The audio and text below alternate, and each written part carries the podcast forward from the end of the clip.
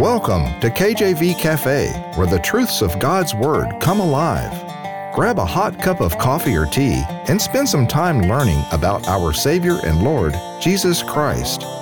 Listen now to Pastor Clark Covington of Heartland Community Baptist Church as he explores great insights from the Word of God.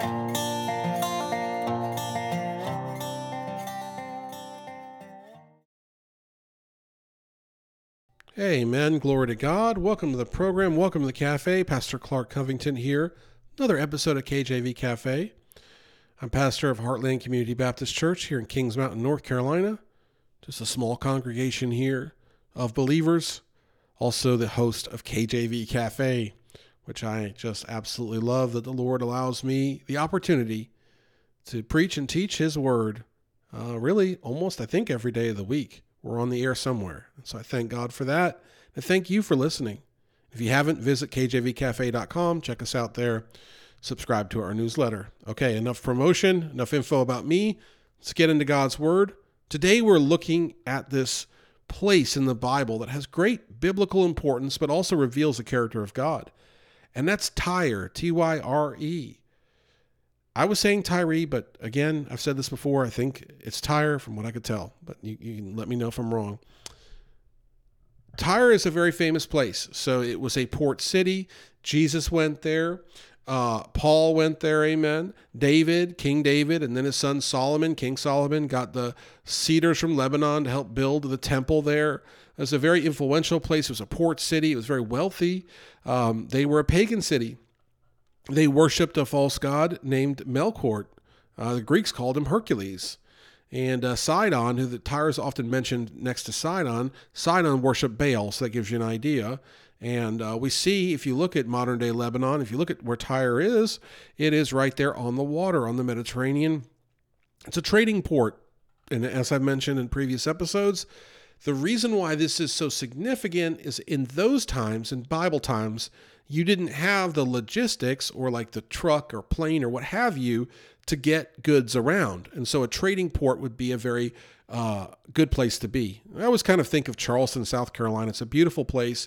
And it's just kind of like, if you get beyond the tourism and stuff, it's like an old little town. You know, it's nothing huge in terms of industrial uh, uh, uh, industrialism, I guess you should, you could say.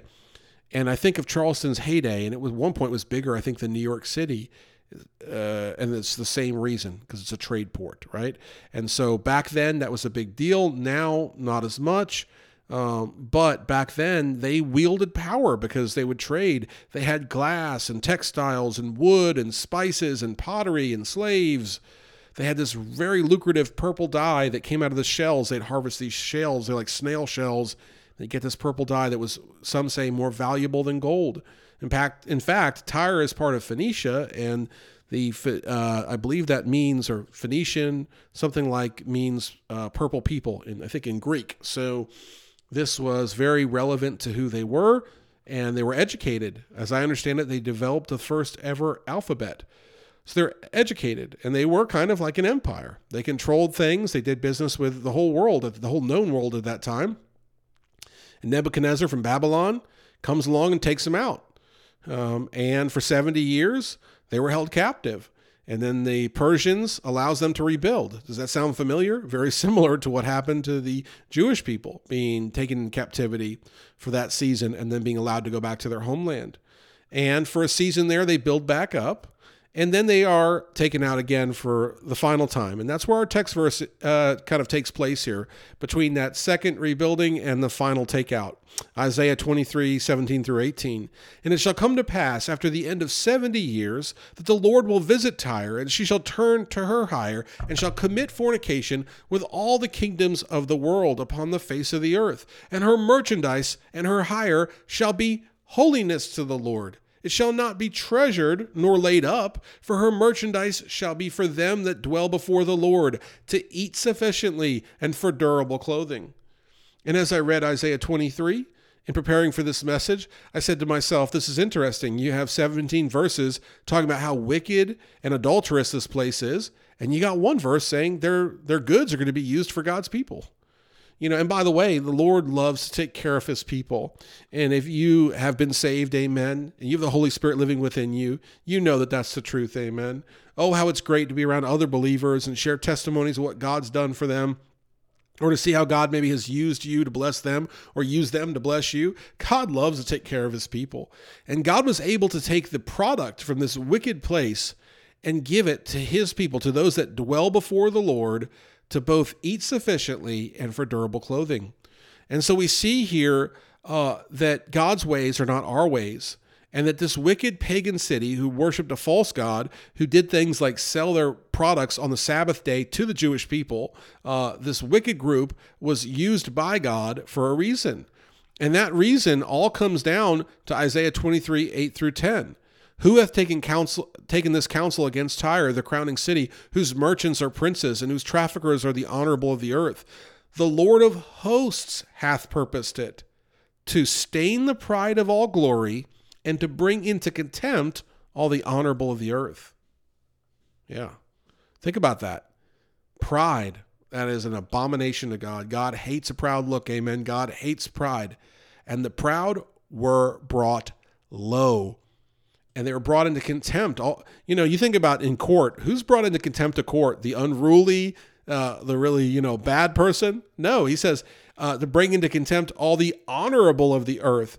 Because, oh, how the honorable of the earth back then, just as it is today, were ungodly, wicked, pagan, self-loving, proud people that were saying, we are going to choose our God, and we're going to choose what our God likes and doesn't like, and we are essentially going to become gods in our own eyes.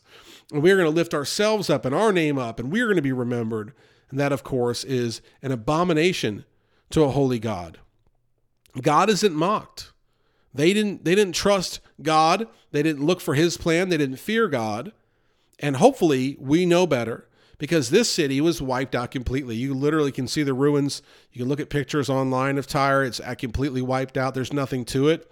It's bygone. It won't ever really be anything again. Amen. They found somewhere else to make their dye. They found bigger ports to do things. They've got planes, trains, and automobiles now. They don't need this place. People don't need this place. It is bygone. Amen. That's how God designed it. So think about this. A sovereign God raised this nation up of proud people, knocked them down, raised them back up, and knocked them down for good.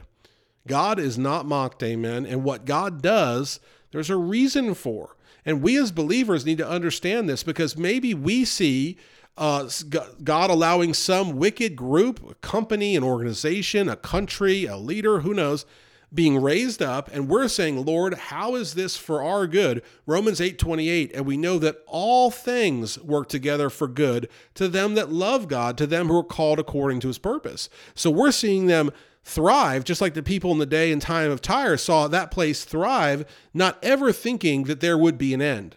But oh, get in the book of Revelation, an end is coming, friend. An end is near. Oh, the time is at hand. I believe it, amen. Rejoice, the time is at hand, that we will be called up to be with the Lord, amen, that we will be with him in the rapture. We believe in a rapture before the tribulation period here on K J V Cafe. That's called a pre-trib rapture. We believe that the Lord is going to call us up any moment, that everything that needed to happen has happened, and that destruction is nigh or near for those living wickedly. We see this time and time again in the Bible, that there was someone living wickedly, a nation, a group of people, and they had a season and they were wiped out. And you know, it's interesting. Tyre was apparently formed by the Canaanites. Think of them. You know, God took his uh, chosen people and said, you go wipe every single one of them out. Not because God was being violent or unreasonable, but because he had given them so much time to repent and so much time to get right with him. And I'm surely he had sent them prophets and messengers, and they wouldn't do it. And they were stubborn. They were stiff-necked. And God said, enough, wipe them out. And now we don't go to Canaan. We don't go here or there. Amen. Uh, we go to Jerusalem. We go to Israel. We go to God's holy city. Amen. And that's, that's by design. So we see that God's power is here. We see that, that, that man thinks that they can outdo God when they can't. Uh, you know, Proverbs fourteen twelve tells us there is a way that seems right to man, but the end thereof is death. You know, people here today are living thinking that they are living life, that they have the best life, that this life is good. But hey, it's not good. Amen. It's not good if you're not living for God. It's not good if you're seeking the world's approval. It's not good if you are living in a way that pleases the world and grieves the Holy Spirit. That is not good. We need to trust God, that God is loving. You know, God's mercy is all over this scripture. And again, most of Isaiah twenty-three is a big rebuke of this place called Tyre, but God's mercy is all over the scripture. He allowed the city to be rebuilt after the invasion. He could have just let it die. He allowed the food and the goods that they made to be used in the ministry. You know, he allowed the product to be used in the ministry when he could have clearly said, no, it won't be, right?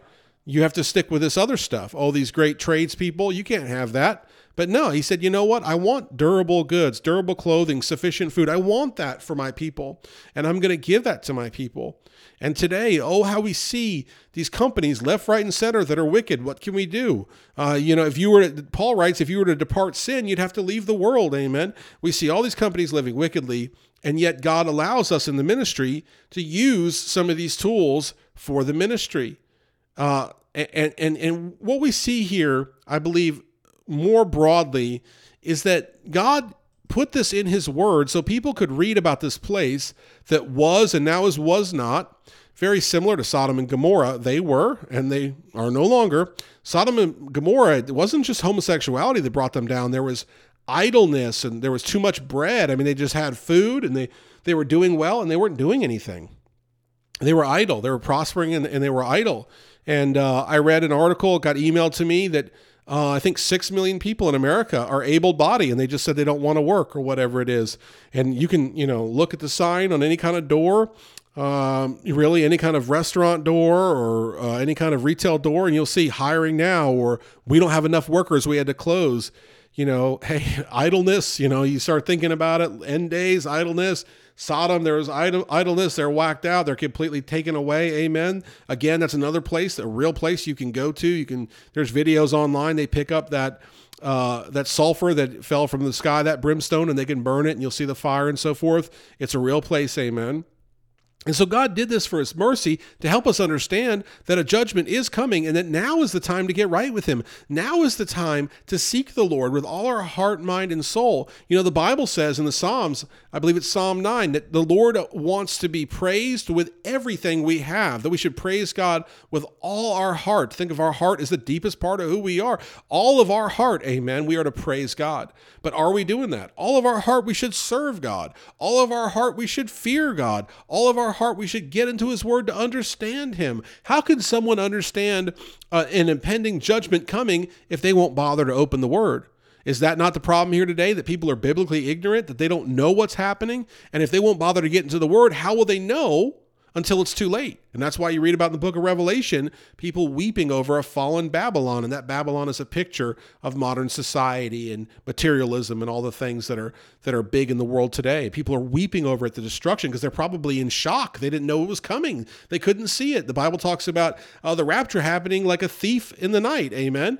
And so we need to be about our Father's business and realize that this important historical place in the Bible is real and teaches us much about how God will use even the things the wicked create for his servants, because he loves his servants. Psalm thirty-five twenty-seven, let them shout for joy and be glad that favor my righteous cause. Yea, let them say continually, let the Lord be magnified, which hath pleasure in the prosperity of his servant. God has pleasure in the prosperity of his servant. God has pleasure in the prosperity of his servant. God loves you. He desires a relationship with you. He desires all to come to saving knowledge, for all to come to repentance. He wants all to be saved. Christ died for all if you'll accept him as Savior. But there is a two, two-way street there.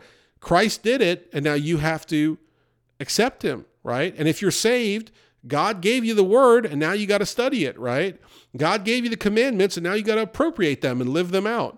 And that's the lesson we should learn from this biblical place, Tyre, modern-day Lebanon. I thank you for listening today. I thank you so much for listening to this series here on this place. Tune in next time for more great truths from God's holy word. Thank you so much. Take care. God bless, and amen. Thanks for visiting the cafe today. Our goal is to inspire you with the truth and depth of God's Word in a straightforward manner. Do you know Jesus? You can today. Visit k j v cafe dot com to learn more about God's great plan of salvation for all of mankind. Until next time, remember, as Matthew chapter six, verse thirty-three puts it, "Seek ye first the kingdom of God and His righteousness."